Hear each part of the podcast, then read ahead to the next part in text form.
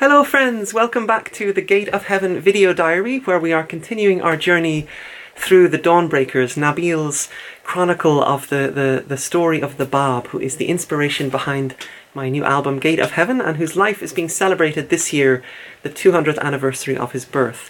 But before we dive back into the story, I just want to say a huge, huge thank you for your response to your really wondrous response to the new song, Wondrous Paradise, which just came out on Saturday. And uh, really, I'm so grateful to you for listening to the song, for sharing it uh, with your friends. I hope you'll continue to enjoy it for uh, a long time to come. As as I said, it's it's one of my personal favorites from the album, and I'm looking forward to sharing more songs from the album with you as we continue this journey over the coming weeks. So uh, keep your eyes on the keep your eyes and your ears on the Facebook event page, Gate of Heaven album release, because there will be more songs coming out soon.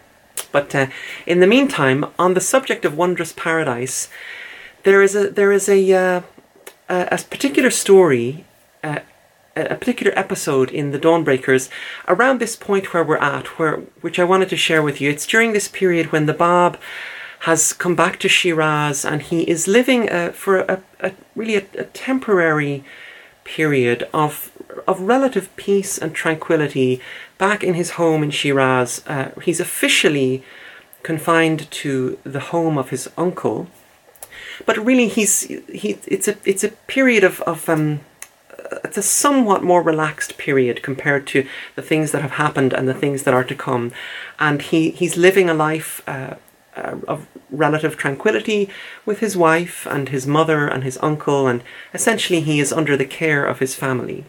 But during this period, you know, the word continues to spread about the Bab's message. His writings are still flooding out across Iran and through the Middle East. And there are many people who are coming to Shiraz to to meet the Bab and, and find who, who is the author of these these writings that are causing such a transformation in, in, in people's lives. And there's one particular story I wanted to share with you from this during this period. The Bab is is at his uncle's house one night, and uh, he's at a kind of there's a social gathering there. There, the Bab and his uncle and several friends are are sitting around in the uncle's house talking, and at one point during the conversation, uh, the Bab turns to one of these friends whose name is Abdul Karim. And he looks into the eyes of Abdul Karim and says, with this utmost tenderness, he says to him, Abdul Karim, are you seeking the manifestation? And Abdul Karim looks into the eyes of the Bab and he just bursts into tears and he's so overcome with emotion that he just throws himself on the floor eh, eh, and uh, and weeps at the feet of the Bab. And the Bab picks him up and, and embraces him and kisses his forehead and calms him down. And there's this sort of confusion in the room amongst all these friends. So at the end of the evening Abdul Karim and his brother who's also present leave the Bab's uncle's house and they go home. And when they when they get home, his brother asks Abdul Karim, "What was that? What what just happened?" And Abdul Karim goes on to tell his story, uh, which is recounted in his own words in the Dawnbreakers. So I'd love to share Abdul Karim's story with you. It's very touching. He says to his brother that night, he says, I will relate to you the tale of a strange experience, a tale which I have shared with no one until now. When I attained the age of maturity, I felt, while I lived in Kazvin, a profound yearning to unravel the mystery of God. Nothing short of the acquisition of learning, I realized, could enable me to achieve my goal. I succeeded in obtaining the consent of my father to the abandonment of my business I plunged myself immediately into study and research and concentrated my efforts on the acquisition of every available branch of human learning. At night, I would retire to my home and, in the seclusion of my library, would devote many an hour to undisturbed study. I was so immersed in my labours that I grew indifferent to both sleep and hunger, Within two years, I had resolved to master the intricacies of Muslim jurisprudence and theology.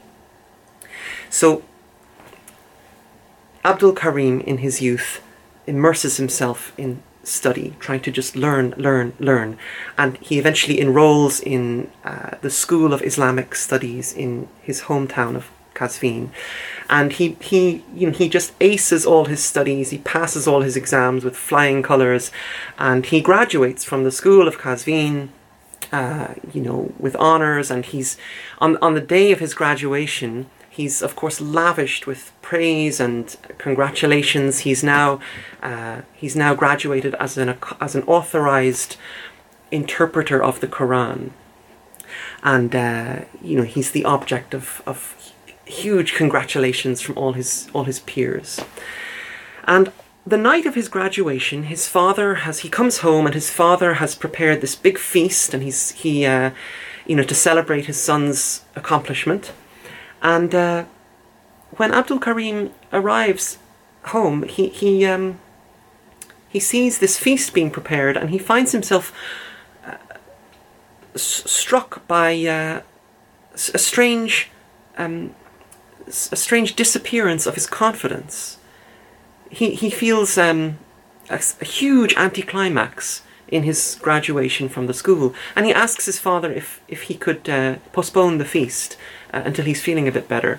So his father postpones the feast, and that night, Abdul Abdul Karim goes to his room, and he says he's he's just plagued by these um, these feelings of doubt and uh, this lack of confidence, uh, and this there's this this voice that that this voice of self doubt starts to rise up inside of him and, and says to him, he says to himself, Your aim in acquiring all this learning has been to unravel the mystery of God and to attain the state of certitude.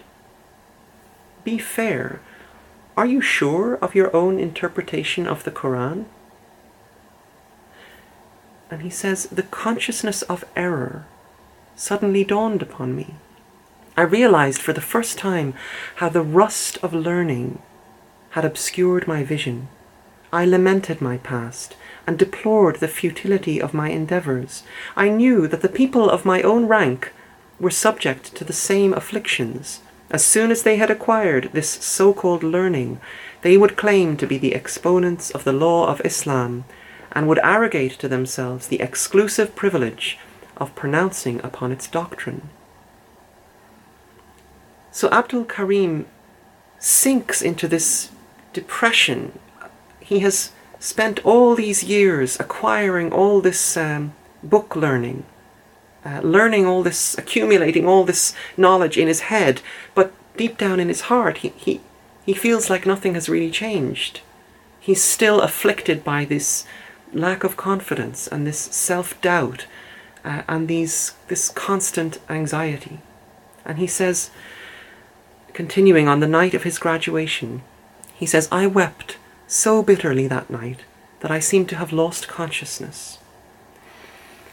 There suddenly came to me the vision of a great gathering of people, the expression of whose shining faces greatly impressed me. So Abdul Karim has this dream where he sees this gathering of people where there is a, a class going on. It's a classroom and there's a teacher who is who is teaching a class centered around a particular quote from the Quran that, that kind of indicates that, that whoever makes an effort for a noble purpose will be guided in mysterious ways. And Abdul Karim is fascinated by the face of this teacher and he, he looks at his face and he's drawn to it and then he wakes up out of this dream. But he wakes up with this, this he says that this indescribable joy has replaced this depression that he was experiencing when he fell asleep. And so he, he describes his dream to a friend of his in Kazvin. And the friend says that the person you've dreamed of is the great scholar Sayyid Kazem uh, of, the, of the Shaykhi school in Iraq. And so immediately Abdul Karim packs his bags and sets out uh, to, to, to attend the school of Sayyid Kazem in Iraq. And he arrives in Karbala, he enrolls in the school, and to his great surprise, he walks into his first class to find that there is Sayyid Kazem, the very face he saw in his dream, teaching a class on the very quotation that featured in his dream about making an effort and pursuing a noble purpose. And so Abdul Karim spends several months attending the classes of Sayyid Kazem, and uh, uh, eventually Sayyid Kazem tells him that it's time for him to go back to his hometown and to just go about your business and, and await the coming of the promised one. And he promises Abdul Karim that if he continues on his path, he will find the promised one. So Abdul Karim goes back to Kazvin and uh, he goes about his business. He lives his life and he keeps his heart open to any kinds of signs or, or clues that might happen. And one night, he, he experiences another dream and he, he says, One night I was so wrapped in prayer that I seemed to have fallen into a trance. There appeared before me a bird, white as the snow, which hovered above my head and alighted upon the twig of a tree beside me. In accents of indescribable sweetness, the bird voiced these words Abdul Karim, are you seeking the manifestation? The memory of the, ber- of the beauty of that vision lingered long in my mind. I seemed to have tasted all the delights of paradise. My joy was irrepressible. The mystic message of that bird had penetrated my soul and was continually on my lips. I revolved it constantly in my mind. I shared it with no one, fearing lest its sweetness forsake me. A few years later, the call from Shiraz reached my ears. The day I heard it, I hastened to that city. And so that's the story of Abdul Karim, uh, one of many of these these really touching stories of how individuals, in their own ways, in their along their own journeys of, of seeking for understanding, seeking for truth, found the Bab and recognized him as the promised one.